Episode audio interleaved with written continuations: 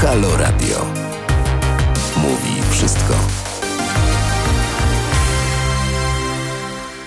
Dzień dobry, witamy Państwa bardzo serdecznie na antenie Halo Radia. Słuchacie audycji Centrum Praw Kobiet. Za mikrofonem Joanna Gzyra-Iskandar z warszawskiego oddziału Centrum Praw Kobiet. Drugą prowadzącą audycję jest Marta Lupa z naszego wrocławskiego oddziału. Cześć Marta. Cześć, witam serdecznie. Pierwszą audycję w tej naszej nowej formule postanowiłyśmy poświęcić temu, z czym nasza fundacja Centrum Praw Kobiet mierzy się w ogromnej mierze w zasadzie na co dzień w swojej bieżącej pracy, także w pracy z klientkami. Czyli będziemy mówić dzisiaj dużo o przemocy wobec kobiet, o tym, czym ta przemoc jest, jakie są jej różne oblicza, jakie są jej uwarunkowania, a także o tym, jak na przemoc reagować oraz gdzie szukać wsparcia, gdzie szukać pomocy, kiedy przemocy doświadczamy. Naszą rozmówczynią będzie dzisiaj Monika Perdion, terapeutka terapii krótkoterminowej, interwentka kryzysowa, mediatorka rodzinna, członkini Polskiego Towarzystwa Psychologicznego. Monika specjalizuje się w przeciwdziałaniu przemocy w rodzinie, kryzysach relacji rodzicielskich, partnerskich i okołorozwodowych. Prowadzi autorskie warsztaty i grupy wsparcia. Z Centrum Praw Kobiet związana jest już od 5 lat. Prowadzi pierwszy kontakt, udziela porad klientkom, a także współprowadzi grupę teatralną działającą przy Centrum Praw Kobiet o nazwie Scena za ścianą. Witaj Moniko. Dzień dobry. Cieszę się, że z nami jesteś. Dziękujemy za przyjęcie zaproszenia do audycji. I Marta, myślę, że możemy zaczynać. Tak, dzięki. Ja może tak na początku, ponieważ jak wspomniała Asia, to jest nowa formuła naszych audycji, to będzie podcast. Tego podcastu będzie można wysłuchać również w ciągu tygodnia. I chciałam tak na początku właściwie przypomnieć, czy może powiedzieć o tym, jaka jest misja Centrum Praw Kobiet, bo też o tej misji dzisiaj będziemy mówić i na niej będziemy się koncentrować. Nasza misja to przede wszystkim obrona praw człowieka i przeciwdziałanie wszelkim formom przemocy i dyskryminacji, których bardzo często doświadczają kobiety w życiu nie tylko prywatnym, ale też i publicznym i zawodowym. Wierzymy w to, że każdy człowiek ma prawo do życia wolnego od przemocy i strachu i według nas prywatne jest polityczne, to słynne hasło, bo przemoc domowa nigdy nie jest sprawą prywatną. Z naszego doświadczenia wieloletniego, bo Centrum Praw Kobiet już ponad 26 lat istnieje w Polsce i ma kolejne oddziały w różnych miastach, wiemy, że kobieta, która jest bita, poniżana, gwałcona, która ma ograniczony dostęp do pieniędzy, nie ma takich samych szans, chociażby na rynku pracy, w życiu publicznym, w życiu zawodowym. Widzimy też, że również te osoby surowiej są traktowane przez sądy w czasie rozpraw, na przykład w czasie rozpraw rozwodowych. Kobietę bardzo często rozlicza się z tego, jaką była dobrą żoną, matką, gospodynią, natomiast mężczyzn pod tym względem się nie ocenia. I dlatego dzisiaj chciałybyśmy się skupić na tym temacie głównie związanym z przemocą domową i naszą gościnię, która, jak już Asia wspomniała, która ma bardzo bogate doświadczenie w pracy z osobami doświadczającymi przemocy, zapytać, wyjść właściwie od takiego bardzo prostego, wręcz narzucającego się pytania, czym ta przemoc wobec kobiet jest. Gdybyś mogła, Moniko, rozszerzyć może to, co o czym ja już wspomniałam. Ja myślę, że tutaj warto się w ogóle odwołać do obowiązującego w Polsce prawa i do tego, jaka definicja się pojawiła w ustawie dotyczącej przeciwdziałania przemocy w rodzinie, dlatego, że jest tam bardzo ważny aspekt ujęty w tej definicji, czyli takie wykorzystywanie nierównowagi sił. Tą nierównowagę wykorzystuje osoba stosująca przemoc dla zaspokojenia jakichś swoich potrzeb, dla zyskania pewnych rzeczy. I to jest ten główny element, który odróżnia przemoc od konfliktu. Bardzo często to, na co żalą się nasze klientki, to kiedy na przykład decydują się na interwencję służb, na interwencję policji, to spotykają się z taką oceną sytuacji, że macie Państwo jakiś konflikt, powinniście sobie poradzić. No i otóż nie. O konflikcie możemy mówić wtedy, kiedy są dwie równoważne strony i kiedy obie wobec siebie są w jakiś sposób agresywne, w jakiś sposób przekraczają swoje granice. Natomiast żeby mówić o przemocy, to musimy mieć nierównowagę sił. I bardzo często to jest właśnie to, z czym spotykają się kobiety, czyli na przykład partner ma przewagę ekonomiczną, tak? I w jakiś sposób zastrasza, wymusza pewne decyzje, zmusza do podejmowania różnych działań, bo to on decyduje o tym, na co w domu pójdą pieniądze. Oczywiście jest też przewaga fizyczna, tak, nad którą tutaj myślę nie musimy się jakoś specjalnie zastanawiać, ale też taka przewaga emocjonalna, takie przeświadczenie, że mnie się należy więcej, że ja mam większe prawa, że moje zdanie jest ważniejsze i każda taka nierównowaga może prowadzić do relacji przemocowej. Oczywiście jeszcze musi ta druga strona czuć się właśnie w jakiś sposób słabsza, w jakiś sposób bezradna, tak, musi odczuwać strach wobec tej osoby, która przemoc stosuje i wtedy możemy mówić, że mamy do czynienia z przemocą. No i to, co myślę jest kluczowe, to żeby trochę też pokazywać to, że przemoc to nie zawsze jest tylko ten aspekt fizyczny. To, że nie ma siniaków, to, że nie ma, nie wiem, otarć czy podrapań, to nie znaczy, że w danej rodzinie nie dochodzi do zachowań przemocowych. Możemy tę przemoc podzielić jakby na takie różne podkategorie, tak? I ekonomiczną, i seksualną, i właśnie przemoc psychiczną. I wszystkie one są równie bardzo bolesne, równie bardzo krzywdzące. Tak, tak. Właśnie do tego rozróżnienia, o którym przed chwilą powiedziałaś, to za chwilę wrócimy i omówimy te rodzaje przemocy. Ja jeszcze chciałabym tak może ustalić, jak określać osobę, która właśnie przeżywa czy przeżyła przemoc w swoim życiu. Bo tutaj jakby różne się pojawiają terminy. Mówimy o ofierze przemocy, mówimy o osobie doświadczającej przemocy. Ja się też spotkałam z takimi terminami jak ocalona, survivalka. Właściwie jakim słownictwem dobrze jest się posługiwać przy tym temacie, żeby też nikogo nie skrzywdzić? Wiesz co, ja odpowiem ci taką ulubioną odpowiedzią psychologów, to zależy. I rzeczywiście tak jest, bo spotkałam się z takimi klientkami, które właśnie tej etykiety na początku procesu potrzebowały i mówiły, ale ja właśnie jestem ofiarą przemocy. I było to dla nich bardzo ważne, żeby jasno i wyraźnie nazwać to, co się działo w ich domu, że to była przemoc, że one są ofiarą, bo to jest takie określenie, które zdejmuje z osoby doświadczającej przemocy pewną odpowiedzialność. Tak jest powiedziane wtedy jasno i wyraźnie, że to osoba, która tę przemoc stosuje, to ona przekroczyła pewne granice, to ona postąpiła nie w porządku. Więc na początku to określenie ofiara przemocy rzeczywiście często bywa takie w ogóle wyzwalające z relacji. Natomiast potem to, co w moim doświadczeniu gdzieś okazuje się być skuteczne, to jednak raczej używanie takiego sformułowania jak osoba doświadczająca przemocy. Dlaczego?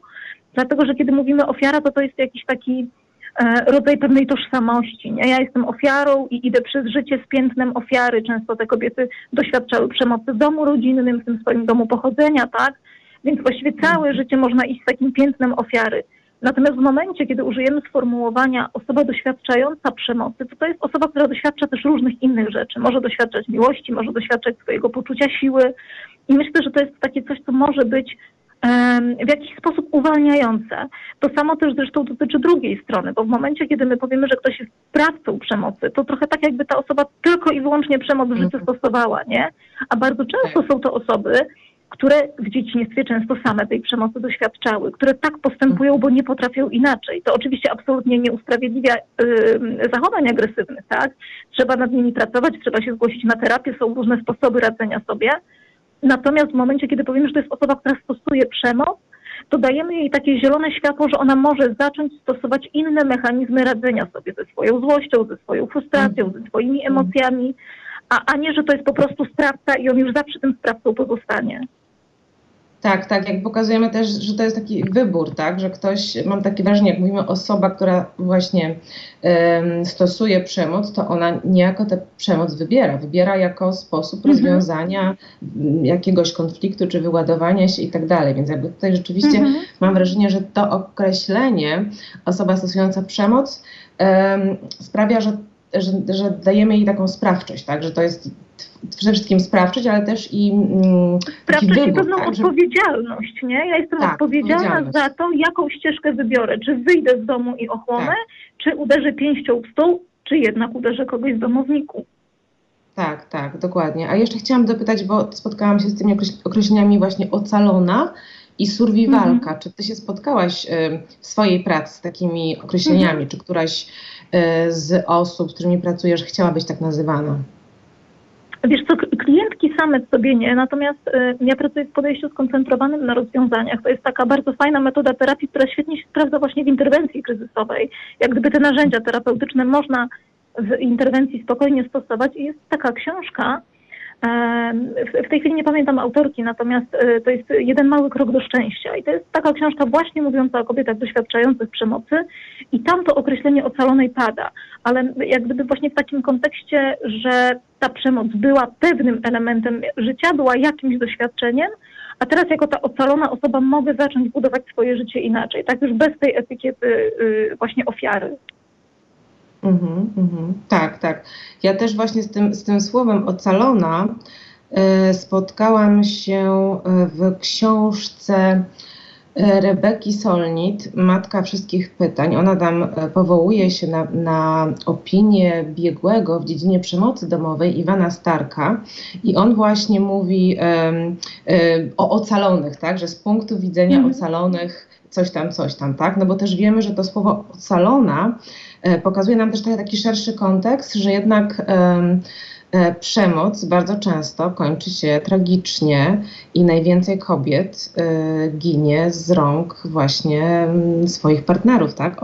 Osób, które znają, z którymi razem mieszkają, tak? Więc może to rzeczywiście ta ocalona, czyli ta osoba, która przeżyła takie doświadczenie i jakoś sobie z tym poradziła, tak? Wyszła z tego. Czy też jakby ocalona pokazuje to, że już to się być może skończyło, tak? Ten etap doświadczenia przemocy i już ta osoba nie może właściwie identyfikować się z tym, że jest, tylko że była.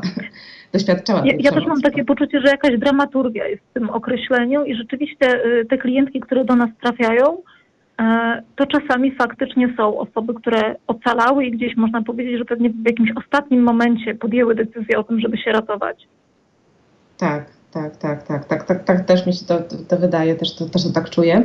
I tutaj jeszcze chciałam nawiązać właśnie do tego, co mówił ten przywołany przeze mnie Evan Stark, mówiąc o ocalonych i mówił też o tym, że właściwie, że ta przemoc domowa, że samo określenie przemoc domowa jest takim trochę może zbyt nieprecyzyjnym określeniem, dlatego że on porównuje w ogóle sytuację osoby doświadczającej przemocy do sytuacji osoby porwanej. Bo bardzo często jest tak, że ta osoba jest właśnie zastraszana, izolowana, kontrolowana. Też to, co ty mówiłaś przed chwilą, że wynika to z pewnej nierównowagi sił, tak? Ktoś jest silniejszy, ktoś jest górą, a ktoś jest bardziej zależny i to też przekłada się właśnie, dlaczego to ma taki charakter polityczny, o czym mówiłam wcześniej, dlatego, że te osoby też właśnie, osoba, która doświadcza przemocy, też ma problem, żeby w ogóle być obywatelką, tak? Żeby funkcjonować w tej przestrzeni takiej zewnętrznej, społecznej, zawodowej. I czy rzeczywiście jest tak, że ta przemoc przekłada się na funkcjonowanie właśnie na przykład chociażby w pracy?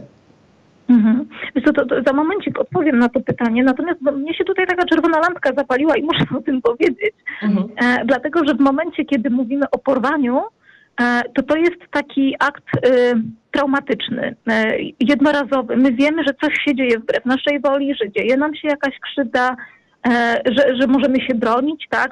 Często osoby porwane na początku jakoś protestują, próbują uciekać, szukają sposobu, żeby się uratować.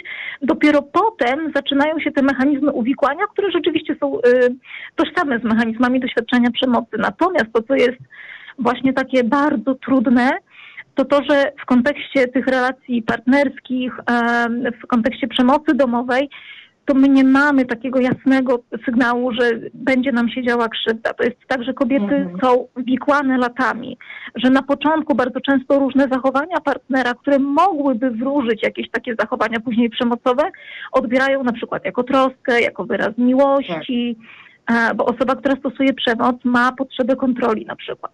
No i przyjeżdża niespodziewanie, dopytuje, gdzie byłaś, z kim byłaś, ile czasu byłaś. I to jest właśnie tak mylnie interpretowane, że mu zależy, że jest zazdrosny, że taki zakochany. Nie włącza się ta czerwona lampka, tak, że być może to zwiastuje coś niedobrego. I dlatego też tak trudno jest się potem z tej przemocy uwolnić. no bo ona narasta z czasem, bo to wikłanie jest takie systematyczne, zaczyna się od takiej cienkiej niteczki, którą gdzieś ta osoba doświadczająca jest oplątana, a potem ta nić jest coraz grubsza i nagle człowiek ma poczucie, że jest na jakiejś smyczy, tak? Że bez partnera nie jest w stanie podjąć żadnej decyzji, że nie może niczego zrobić.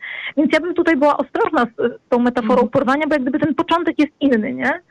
Natomiast wracając do twojego pytania, ono jest bardzo zasadne, bo ja obserwuję jak gdyby dwa rodzaje, tak jakby dwie takie ścieżki. Zdarzają się kobiety, które w swoim takim życiu zawodowym są przebojowe, są pewne siebie i jakoś rekompensują sobie trochę to, co się dzieje w domu, ale jest niestety też bardzo duża grupa kobiet, które przez lata będąc krytykowane, poniżane, słuchając, że się do niczego nie nadają, że nic w życiu nie osiągną, że gdyby nie ja, to ty byś tam, nie wiem, no i tutaj różne epitety lecą, tak jak bardzo by sobie nie poradziła, nie będę przywoływać.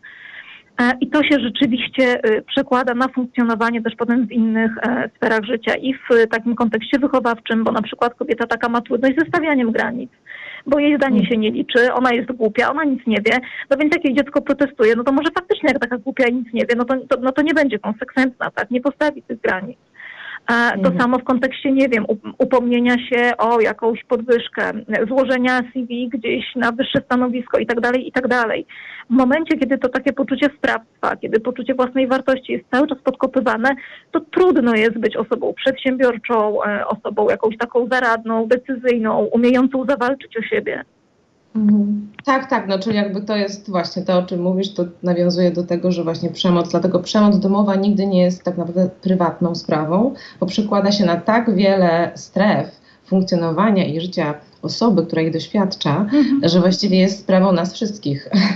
Jeszcze tutaj jakby chciałam dopytać o tak zwany cykl przemocy, bo myślę, że to też jest ważne, żeby o tym powiedzieć. Na czym polega cykl przemocy i co jest takiego dla niego charakterystycznego i w ogóle tutaj, gdybyś mogła tak opowiedzieć o tym. Wiesz co, z tymi cyklami to jest trochę tak jak z takim kamykiem rzuconym na wodę i on takie coraz szersze kręgi zatacza. I tak jak powiedziałam, że to wikłanie jest takie systematyczne i coraz bardziej, to też jest tak, że ta przemoc coraz bardziej eskaluje. Ja czasami pracując z kobietami mówię im o tym, że gdyby na pierwszej randce dostały po głowie, no to przecież nie poszłyby na drugą, no nie? A to jest tak, że na początku pojawia się na przykład jakieś spięcie, jakaś niegrzeczna odzywka. Partner zazwyczaj żałuje. On wie, że przekroczył jakieś granice, przeprasza, obiecuje poprawę i my zaczynamy to bagatelizować. I potem te cykle się tak zaczynają nakręcać. Czyli jest jakieś napięcie w tej relacji. Osoba, która tę przemoc stosuje, nie umie sobie z tym napięciem zazwyczaj poradzić. Nie umie rozładować go jakoś na zewnątrz, nie wyraża często swoich emocji, nie umie zadbać jakoś inaczej o swoje potrzeby. I to napięcie tak narasta. I jedna z osób w jakiś sposób prowokuje. Często jest tak, że osoba stosująca przemoc po prostu wybucha, tak? I ta prowokacja polega na tym, że na przykład, nie wiem, no szklankę źle umyłaś, nie wiem, czy tam wróciłaś 5 minut za późno. I to jest taki czynnik spustowy, który prowadzi do wybuchu agresji, ale często jest też tak, że osoba, która przez lata doświadcza tej przemocy, to jej też jest trudno wytrzymać to napięcie i ona już sama zrobi coś, co wie, że spowoduje właśnie ten wybuch agresji. No i po takiej eskalacji przemocy, no to obie strony mają takie poczucie, że emocje wreszcie opadły. No i ten sprawca często nawet szczerze żałuje tego, co zrobił, postanawia poprawę, ale w momencie, kiedy nie podejmuje żadnych takich konkretnych działań, nie idzie na terapię, nie idzie do grupy wsparcia, no to same dobre chęci nie wystarczą, tak? Więc to jest zawsze krótkotrwała poprawa i oni wchodzą w taką fazę miesiąca miodowego. On się stara, przeprasza, próbuje jakieś zadośćuczynienie zrobić, czasem kwiatki przynosi, a kobieta, która tej przemocy doświadcza, na początku ma takie poczucie, no nie, wydarzyło się za dużo, tak już być nie może. Próbuje też czasami w tym momencie właśnie po takiej eskalacji przemocy podjąć jakieś działania, a to zawiadomi rodzinę, a to może zgłosi na policję, czasami założy niebieską kartę, ale w momencie, kiedy rozkręca się ta faza miesiąca miodowego, on się tak stara, zaczyna się robić między nimi dobrze, no to ona się tego chwyta jako trochę takiej jakiejś ostatniej deski ratunku. Mówi, no dobra, to jeszcze jedną szansę, taką ostatnią szansę dam, nie? Bo widzi też inne oblicze tego swojego partnera. On jest nie tylko zły, wulgarny, agresywny, on też potrafi być dobry. On potrafi dać jakąś taką namiastkę miłości, akceptacji. No ale niestety po tym miesiącu miodowym znowu zaczyna to napięcie narastać i dochodzi do eskalacji. No i właśnie dlatego powiedziałam o tym kamyku, który takie coraz większe kręgi zatacza, że na początku są to właśnie jakieś mniejsze awantury, potem się pojawi jakieś szturchnięcie, potem dochodzi do pobicia i to się dzieje na przestrzeni lat. Dlatego tak trudno jest jakoś zareagować wcześniej. Czasami jest tak, że kobiety zgłaszają się do nas i mówią, ja nie wiem, kiedy to się zaczęło, na początku taki nie był. No a to właśnie tak systematycznie przybiera na sile. Mhm. Pojęcie przemocy domowej, którym tutaj się już dość często posługiwałyśmy, jest takim pojęciem parasolowym, takim dość szerokim, pod którym kryją się różne formy przemocy. Ty, Monika, je wymieniłaś na początku i teraz chciałabym, żebyśmy trochę się właśnie nad nimi pochyliły i przyjrzały im się z bliska. I może zacznijmy od przemocy psychicznej.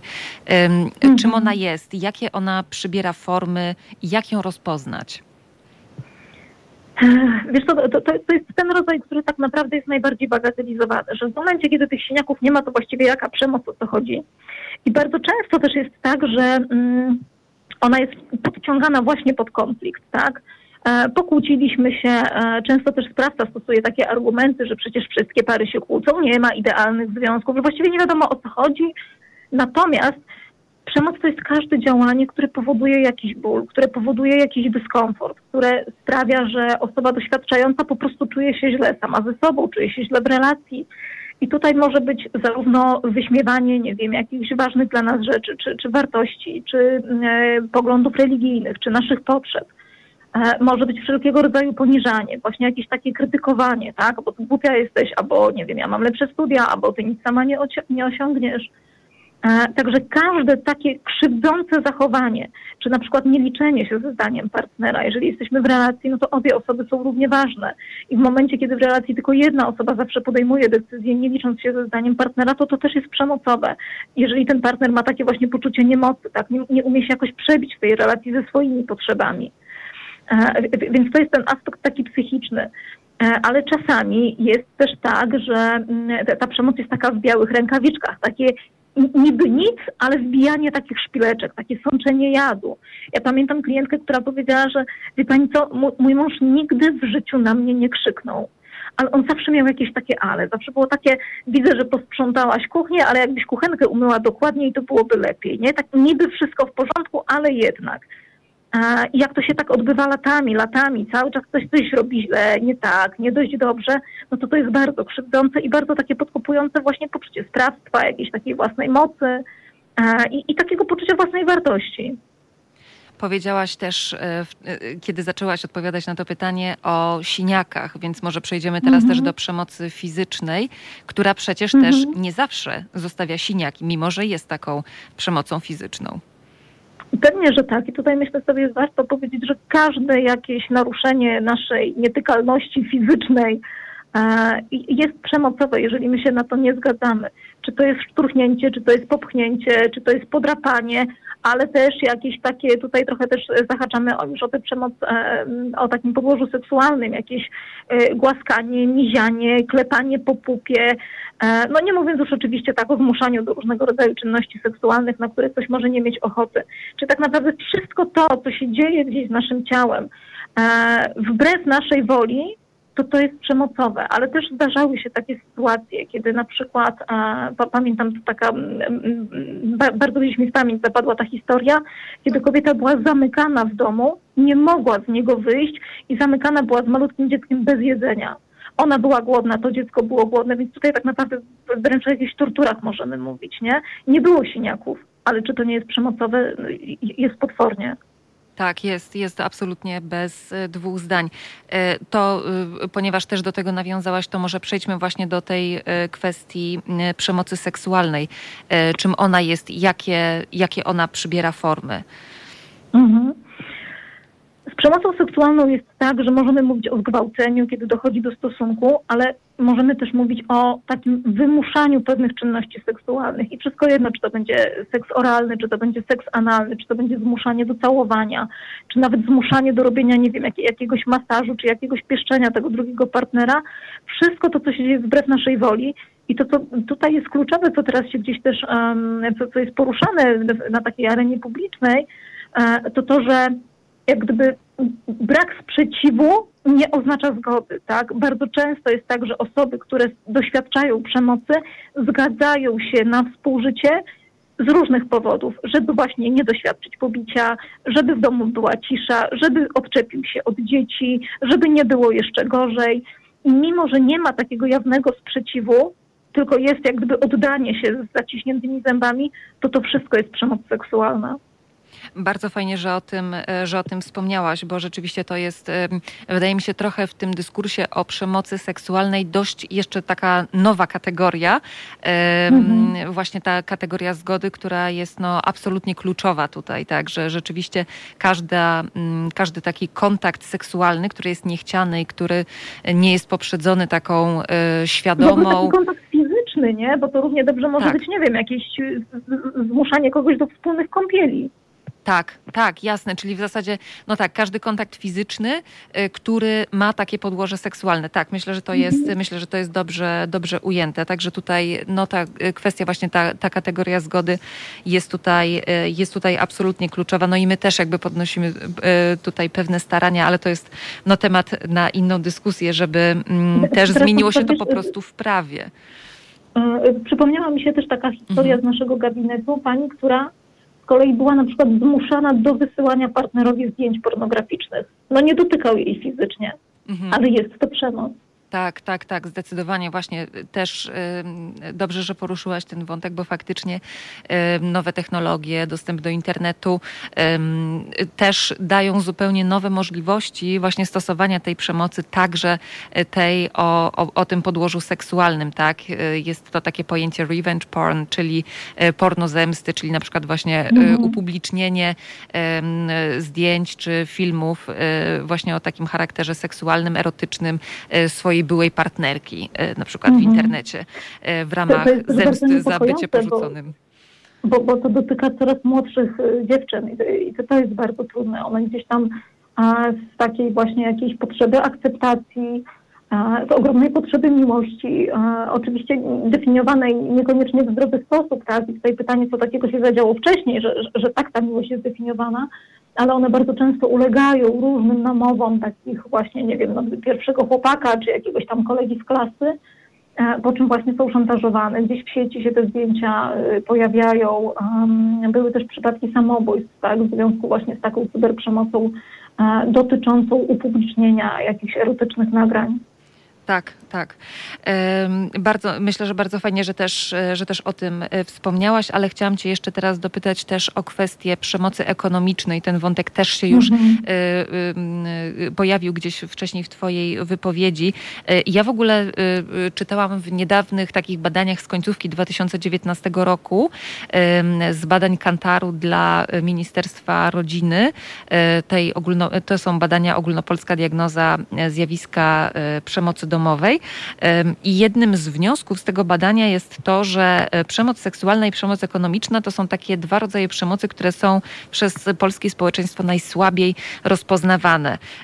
Więc powiedzmy może też trochę właśnie o tej przemocy ekonomicznej, jakie ona przybiera formy i gdzie na przykład przebiega granica pomiędzy na przykład byciem oszczędnym, a już stosowaniem przemocy. Wiesz co, to jest w ogóle szalenie trudny temat. Fajnie, że przywołałaś te badania, dzięki wielkie, bo ja też widzę ten problem w takiej pracy gabinetowej. Dlatego, że tu często też pada takie pytanie, jak to jest normalnie, jak to powinno być. Nie ma czegoś takiego, jak powinno być, czy jak jest normalnie, bo to zawsze jest umowa między dwojgiem ludzi w tym systemie rodzinnym. I w momencie, kiedy pojawiają się dzieci, to siłą rzeczy tak jesteśmy skonstruowani, że to kobieta te dzieci rodzi i to zazwyczaj kobieta zostaje z nimi przez ten pierwszy okres, tak, zanim pójdą do przedszkola, zanim jakoś trochę się usamodzielnią, co siłą rzeczy wprowadza w tym kontekście finansowym pewną nierównowagę, tak, ona jest w domu, się tym domem zajmuje, natomiast to mężczyzna zarabia pieniądze i to mężczyzna te pieniądze przynosi. I teraz w momencie, kiedy my traktujemy się po partnersku i wzajemnie doceniamy swój wkład w nasze gospodarstwo domowe, w nasz system rodzinny, to ja ci jestem wdzięczna za to, że ty zarabiasz pieniądze, ty mi jesteś wdzięczny za to, że ja ci stwarzam to gniazdo, ognisko domowe i wszystko jest w porządku. Natomiast w momencie, kiedy trafimy na takiego partnera, który właśnie jest jakoś agresywny, ma potrzebę kontroli, no to może się pojawić tak, że będzie wykorzystywał tę swoją ekonomiczną przewagę. I to może przybierać różne formy. Może to być kwestia właśnie takiego wydzielania pieniędzy. Może to być kwestia tego, ponieważ ja zarabiam, to ja decyduję. I czego ty potrzebujesz, to właściwie się nie liczy, bo to ja decyduję. Może nam się to wydawać wręcz nieprawdopodobne, ale naprawdę dużo klientek mówiło o tym, że były zobligowane do przynoszenia paragonów i rozliczania się ze wszystkiego, co kupiły sobie, co kupiły dzieciom. Trochę tak, jakby nie mogły samodzielnie decydować o tym domowym budżecie. Pamiętam z takich najbardziej chyba absurdalnych historii, taką, w której państwo pracowali zawodowo oboje, konto było wspólne, natomiast dostęp miał tylko partner do tego konta, wypłacał swoje żonie kieszonkowe i w momencie, kiedy ona zapragnęła mieć zwierzątko, to kazał jej podpisać takie oświadczenie, że będzie tego kieszonkowego dostawała tam ileś tam mniej, no bo zwierzątko wymaga karmy. Trochę tak, jakby to nie było ich zwierzę, jakby to nie był ich dom, jakby to nie były ich wspólne pieniądze. I to wszystko właśnie są takie zachowania przemocowe. I bardzo często jest tak, że kobiety, które nie zarabiają pieniędzy, to one właściwie tak z automatu godzą się na to, że nie mają nic do powiedzenia właśnie w tym kontekście finansowym, tak? To też myślę niestety wynika z takiego braku edukacji, no bo dziewczynki nie muszą liczyć, dziewczynki nie muszą być dobre z matematyki. Trochę tak jest, że my nie mamy w sobie w ogóle takiej wewnętrznej, my jako kobiety, tak, nie mamy takiej wewnętrznej potrzeby, żeby być niezależną finansowo, żeby zadbać o swoje finanse. Często jest tak, że kobiety dużo prac wykonują, a to charytatywnie, a to wolontariacko, a to gdzieś na czarno, a to za jakieś małe pieniądze, albo w ogóle też jakoś tak same się nie interesują tym, co się dzieje z tym budżetem domowym, ile do niego wpływa, ile na co wychodzi. Czasami jak rozmawiamy w gabinecie, to one trochę są właśnie jak takie dzieci we mgle. No ja właściwie nie wiem, mąż zawsze płacił rachunki. I z jednej strony jest tak, że ten przemocowy partner wykorzystuje to, traktuje to jako swoją przewagę wobec partnerki, a z drugiej strony mam takie poczucie, które tak, jakąś taką przykrość we mnie budzi, że te kobiety tak bardzo łatwo się tej przemocy ekonomicznej poddają.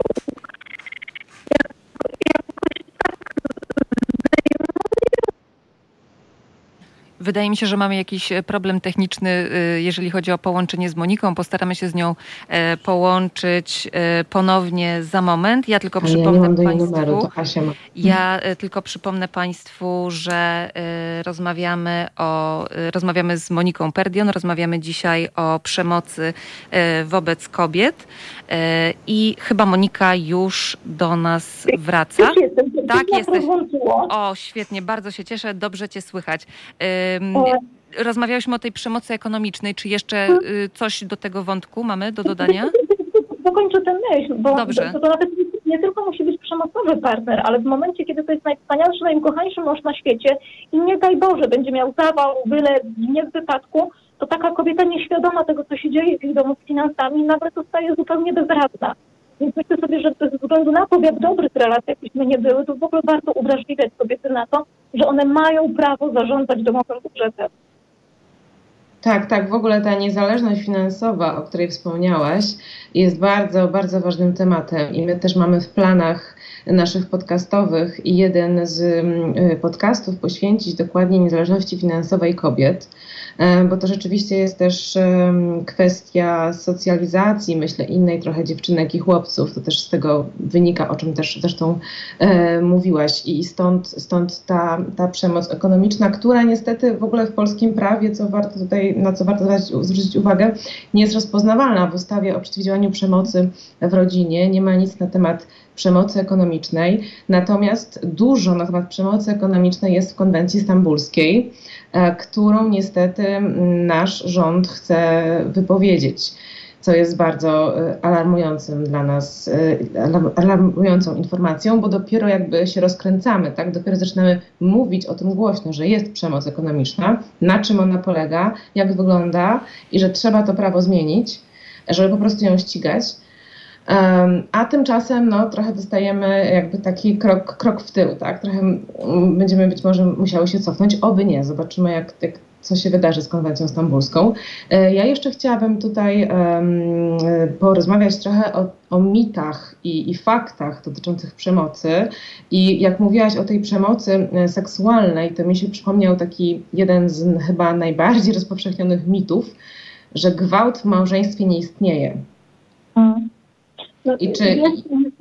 Bo pokutuje wciąż, tak? I tak. Tam kobiety same trochę tłumaczą te nadużycia seksualne właśnie tym, że no byliśmy małżeństwem. Ja niestety mam takie poczucie, że tych mitów jest dużo i czasami że się na głowie jeżdżą. Jeden to jest trochę to, o czym już żeście tutaj wprowadzając nas do tej audycji dzisiaj powiedziały, że to jest taki temat czterech ścian. To nas nie dotyczy, to jest czyjeś prywatne, nie? I wiesz, ja się absolutnie nie jestem w stanie na coś takiego zgodzić, bo jeżeli ktoś doświadcza przemocy, to znaczy, że nie jest samodzielnie w stanie sobie na ten moment oczywiście z nią poradzić. I to nie jest tak, że to, co się dzieje za ścianą u sąsiadów, to jest tylko ich prywatna sprawa. W momencie, kiedy komuś tam się dzieje krzywda, czy to kobiecie, czy mężczyźnie, czy dziecku, nie ma znaczenia. Ale w momencie, kiedy ktoś cierpi, to my nie możemy być obojętni i tutaj o tym też mówi prawo, tak? Jeżeli mamy podejrzenie o popełnienie przestępstwa, przemoc jest przestępstwem, to na nas ciąży obowiązek zgłoszenia tego, zawiadomienia służb. My nie możemy być obojętni, a to jest taki mit, który trochę pozwala nam, wiesz, udawać, że nie widzimy, nie? I drugi taki też, myślę, bardzo bolesny, no, że jeżeli ktoś nie odchodzi, no to nie wiem, może lubi, może zasłużył. I takie argumentowanie, które bierze się tak naprawdę z nieznajomości pewnych mechanizmów psychologicznych, bo to, że ktoś nie odchodzi, to świadczy tylko o tym, jak bardzo jest uwikłany w te relacje, jak bardzo czuje się bezsilny, tak? Jest coś takiego jak wyuczona bezradność, czyli takie właśnie przeświadczenie, że cokolwiek nie zrobię, to nie ma sensu, to będzie tylko jeszcze gorzej. Jest ogromny lęk u osób doświadczających przemocy, jest ogromne takie poczucie wstydu, no bo to ja sobie wybrałam tego partnera, bo ja pozwoliłam się tak traktować, ale też takie poczucie niższości, może nikt inny mnie nie zechce, a jak ja sobie sama poradzę. Jest całe mnóstwo tych mechanizmów, jest to bardzo złożone i takie mówienie, że być może ofiara po prostu lubi, może nie chce odejść, to też jest takie coś, co pozwala nam nie działać, nie ingerować w te relacje przemocowe. Tak, tak. Jeden z mitów właśnie mówi o tym, że gdyby osoba doświadczająca przemocy naprawdę cierpiała, to odeszłaby od sprawcy. A tak jak powiedziałaś, z tego co powiedziałaś wynika coś zupełnie przeciwnego. Ponieważ właściwie już tak zostało nam niedużo czasu do końca naszego spotkania, a mamy mnóstwo jeszcze ważnych tematów, to ja bym teraz może przeszła do takiego pytania o to, gdzie szukać pomocy. Jeżeli słucha nas ktoś, kto jej doświadcza przemocy domowej i ta osoba chciałaby coś z tym zrobić, albo może już ta myśl w niej dojrzała, to gdzie może się zwrócić? Co może zrobić? Jakie pierwsze kroki wykonać? Wiesz, ja bym powiedziała tak w ogóle trochę przewrotnie, że gdziekolwiek. Bo kluczowe jest to, żeby w ogóle wyjść i powiedzieć. To jest bardzo trudne, właśnie ze względu na to uwikłanie, ze względu na to poczucie niemocy, poczucie wstydu. Więc gdziekolwiek ta osoba nie pójdzie i nie powie, w moim domu dzieje się źle, ja jestem krzywdzona, to już będzie pierwszy krok, który trochę ją umocni. I oczywiście, że najlepiej byłoby tak naprawdę szukać tej pomocy instytucjonalnej. Zgłosić się na przykład do Ośrodka Pomocy Społecznej, który ma możliwość założenia niebieskiej karty i monitorowania tego, co się dzieje w danej rodzinie. Złożyć zawiadomienie na policję o każdym pobiciu, tak? O każdej jakiejś awanturze, w której taka osoba doświadcza przemocy chociażby emocjonalnej, tak? Jest, nie wiem, wyganiana z domu, jest zastraszana. Więc informowanie służb to jest taki krok, który pociąga za sobą już pewne konkretne działania prawne. Ale jeżeli my, nie wiem, zadzwonimy na telefon zaufania, jeżeli porozmawiamy z kimś z rodziny, trochę zwentylujemy swoje emocje, usłyszymy też taki obiektywny ogląd sytuacji, tak, że ktoś nie może cię tak traktować, że są instytucje, że są miejsca, które pomagają, to też jest dobry krok. Więc tak naprawdę ja bym zachęcała w ogóle do wyjścia i powiedzenia komukolwiek o tym, co się dzieje. Są oczywiście fundacje, Centrum Praw Kobiet się przepięknie rozrasta i jesteśmy w coraz większej liczbie miast, więc tak naprawdę coraz łatwiej jest do nas dotrzeć. Są telefony zaufania. W większości dużych miast są też ośrodki interwencji kryzysowej, w których też są osoby specjalizujące się w przeciwdziałaniu przemocy w rodzinie. Więc żeby to tak trochę pozbierać, to właśnie Centrum Praw Kobiet, ośrodki interwencji kryzysowej, ośrodki pomocy społecznej, każdy dzielnicowy. W niektórych miastach są też hostele, czyli takie miejsca, w których osoby doświadczające przemocy mogą tam zamieszkać bezpłatnie. Jest to zazwyczaj taki okres mniej więcej 3 miesięcy, który pozwala trochę ochłonąć, stanąć na nogi, poszukać pracy, poszukać mieszkania, rozpocząć te procedury wszystkie, czyli właśnie zgłosić to, że się doświadczało przemocy, rozpocząć postępowanie karne z artykułu o znęcanie się. Także tych miejsc, w których pomocy szukać można, jest całkiem sporo. No i jest też nasz taki czat internetowy, w którym można szukać pomocy trochę pod taką przykrywką, tak? Jest to taki sklep z naturalnymi kosmetykami, ja nie będę tutaj podawała jego nazwy, bo osoby, które potrzebują, to go znajdą. Po prostu chodzi o to, żeby nie dotarły tam te osoby, które nie potrzebują. Więc jeżeli ktoś chciałby popisać z interwentem kryzysowym, z psychoterapeutą, bo na razie jeszcze nie jest gotowy na to, żeby pójść i gdzieś zgłosić, no to zachęcam do poszukania takiego sklepu z naturalnymi kosmetykami, które ratują skórę i tam też można dostać pomoc. Bardzo fajnie, że o tym Monika wspomniałaś. Dzięki za to i ponieważ faktycznie już powoli kończy się nasz czas, to chciałam Cię jeszcze zapytać o taką kwestię, bo do Centrum Praw Kobiet zgłaszają się również osoby, które są świadkami, świadkiniami przemocy i nie wiedzą, jak pomóc takiej osobie albo jak reagować. Co możemy im poradzić? Jak powinny zachować się w takiej sytuacji, żeby pomóc, a nie zaszkodzić? Mhm. Wiesz co, tutaj tak naprawdę są jakby dwie możliwości działań. No jedno to jest wsparcie osoby, która tej przemocy doświadcza i to takie wsparcie, które ona będzie w stanie przyjąć, czyli albo wysłuchać, albo nie wiem, pomóc finansowo, pomóc znaleźć mieszkanie, bo czasami problemem są te takie bardzo techniczne kwestie, takie kwestie ekonomiczne. Więc wsparcie tej osoby bez oceniania, bez jakiegoś takiego doradzania nadmiarowego. Natomiast to, co tutaj się może pojawić jako taki błąd i się często pojawia, to takie, powiem brzydko, takie dowalanie ofierze. Czemu ty sobie na to pozwalasz? On nie ma prawa tak robić. I to jest trochę tak, że ta osoba, która doświadcza przemocy, jeszcze jest wpychana w jakieś poczucie winy, że ona coś robi źle, że to jest jej wina, że tak się dzieje. Więc absolutnie nie oceniamy, nie krytykujemy, tylko wspieramy osobę, która doświadcza przemocy. To jest jakby jedna ścieżka taka interwencyjna. Natomiast druga jest taka, że my mówimy sprawcy, że ja widzę, co się dzieje. Ja się na to nie zgadzam, to jest przemoc. Ja nie pozwalam na takie traktowanie. Dlatego, że bardzo często jest tak, że ta osoba, która tę przemoc stosuje, to jest jakoś tam autorytarna, jest przekonana o swojej wyższości, o swojej racji i świadkowie też często się boją. I łatwiej jest wsiąść na tę ofiarę, tak, i jeszcze jej tam nagadać, że ona powinna coś z tym zrobić, ona nie powinna na to pozwalać, niż stanąć twarzą w twarz ze sprawcą i powiedzieć mu, że my widzimy, co się dzieje i nie ma przyzwolenia na przemoc.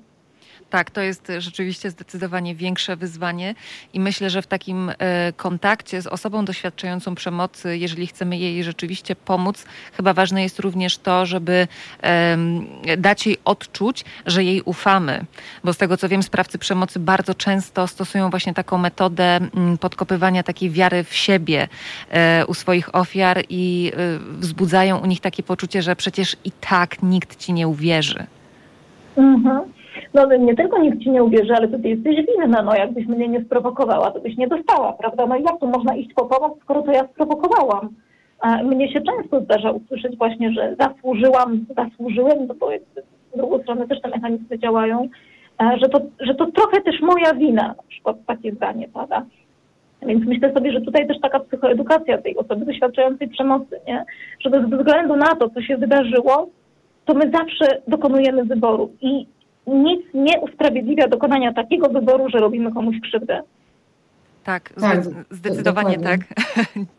Marta, to oddaję Ci głos w takim razie. Tak, no ja właśnie chciałam tutaj do tego wrócić, że bardzo ważne jest, żeby mówić i powtarzać to jak najczęściej, że właściwie nic nie usprawiedliwia przemocy i żeby nie wierzyć tym, którzy mówią, że to alkohol, że to narkotyki, że to jakiś słabszy dzień, tak? Bo, że to za krótka spódniczka.